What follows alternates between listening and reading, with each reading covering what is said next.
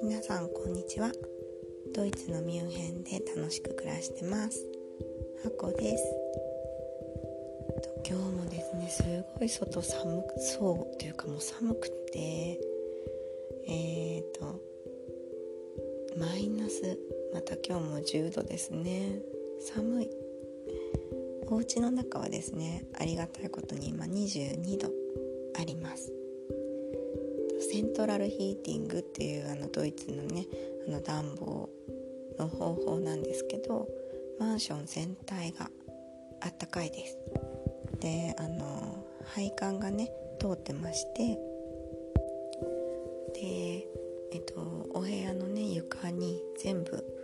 あのお湯がね通ってるんです。でそれで建物全体があったかいのでお家の中ではね息子なんてもうずっと半袖半袖半ズボンで過ごしてます。ねえ風邪ひかないんですよね。まあありがたいですね。お風呂場とかもねあの寒くないのであのー、まあ統計とかねちょっと分かんないデータ分かんないんですけどもしかしたらねあの、高齢者のあの冬のねお風呂場とかおトイレでの心筋梗塞の数はドイツは少ないんじゃないかなって勝手に思ってます。お部屋の中が快適なのであんまり外に出たくないなって思っちゃいますね。まあけどこんなに雪があるあよくよくねあの雪積もってて外結構まだ1 0センチぐらい雪残ってるのでまた今日も子供たちと一緒にお外で元気に遊ぶ予定です。もう鍛えられてます。えっ、ー、とそうですね今日はえ英語教育とか外国語教育とかについてね私思うところがあったので少しお話できたらなと思います。なんかよくね皆さん悩んでらっしゃる何歳までにとか何歳から英語教育とか外国語のね教育を始めたらいいのかとか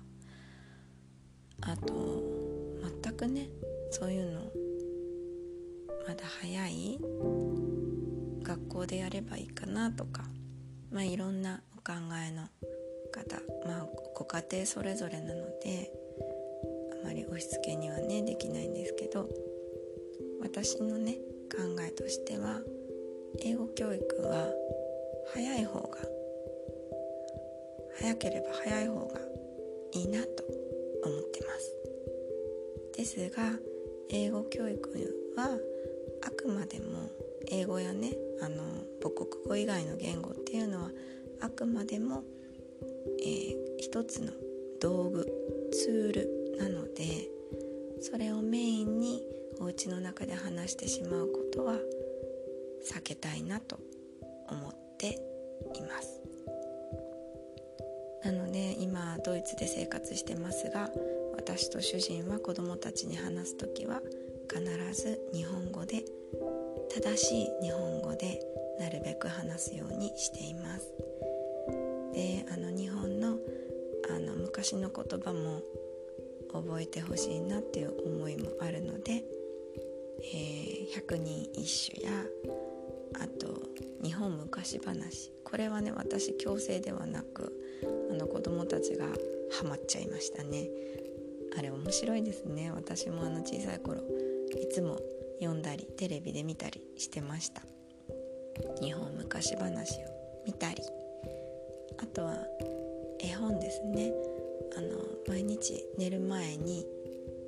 毎日できればいいんですけどまあできない時もあり。1冊または1ページ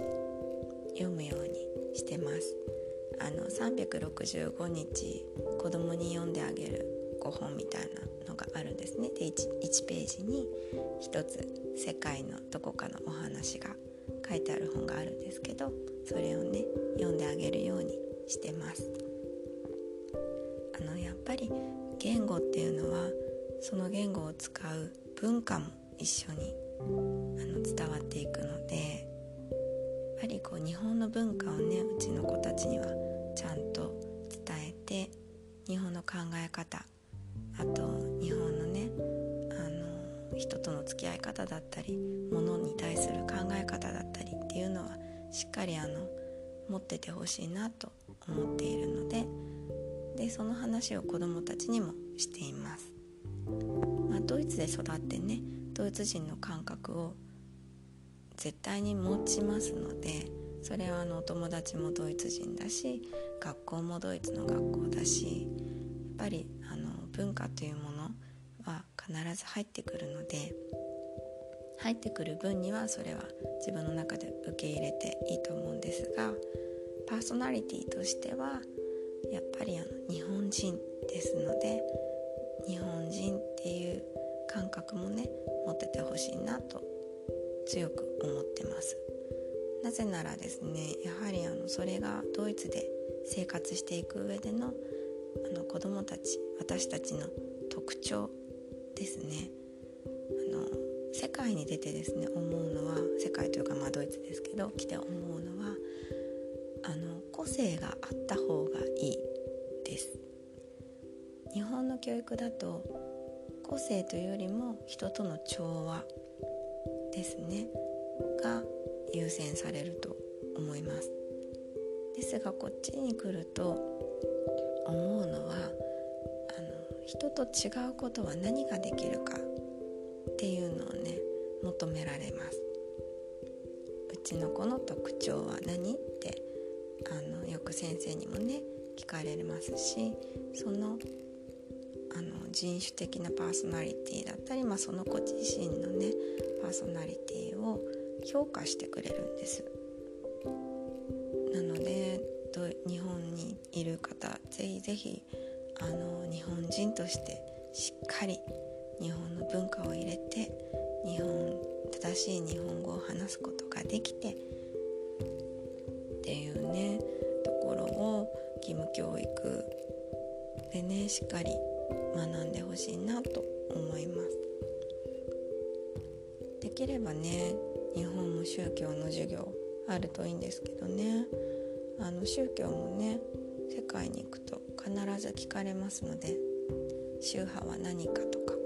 まで例えばキリスト教なんて言ったら広すぎますのでね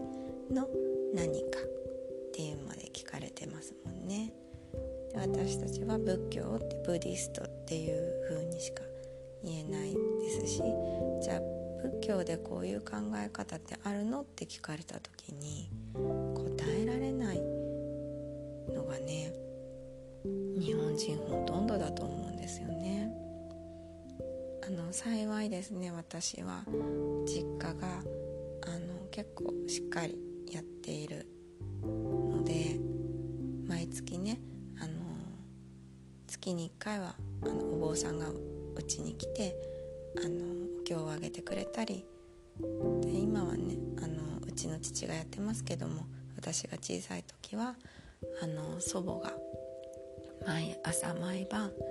お経をねあげていたので私は般若心経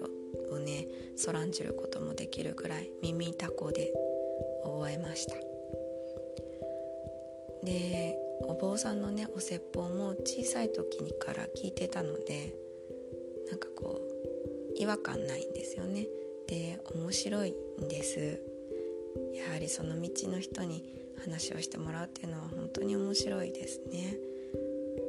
でそういう宗教に対してねあの抵抗はありません。むしろ興味がある方です。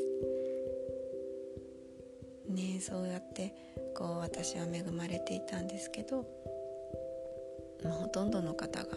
宗教というのは無縁の生活だと思いますのであのちょっと意識して日本にいる時から宗教自分のね宗教とは何か生まれてきた文化的背景あと教育。考え方。全てですね。少しずつ意識して過ごしていくと世界のね方とあの交流がある時に必ず役に立つと思います。話はそれてしまいましたがそれが全て外国語教育、まあ、日本だと英語教育ですね。これにね役立ってきますのであの英語を勉強するということは日本語日本の文化もあの意識しながら勉強をするといいのかなと思います。で小さい頃からね耳だけは作っておくと耳慣れすると思いますので私はもうあの小さい頃からねあの YouTube を画面はね見せずに音楽だけ聴かせながら遊ばせたり歯磨きしたり歯磨きの歌もね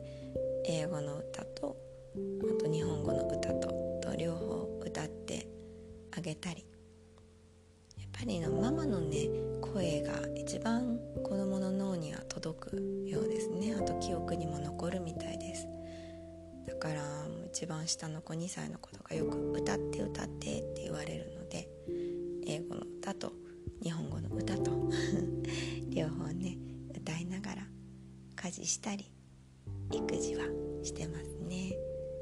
まあ、歌から入るのはおすすめです。いろいろとあの外国語教育の話になりますと疑問質問あと考え方あると思いますのでぜひぜひあのよければ皆さんの考え方も教えてください。私もあのクラブハウスよく出入りしてて外国語教育のトピックスもね立てたりしてますのでよろしければ是非では今日もこのラジオを聴いてくださってありがとうございました。また。のラジオでお会いできることを楽しみにしてます。箱でした。チュース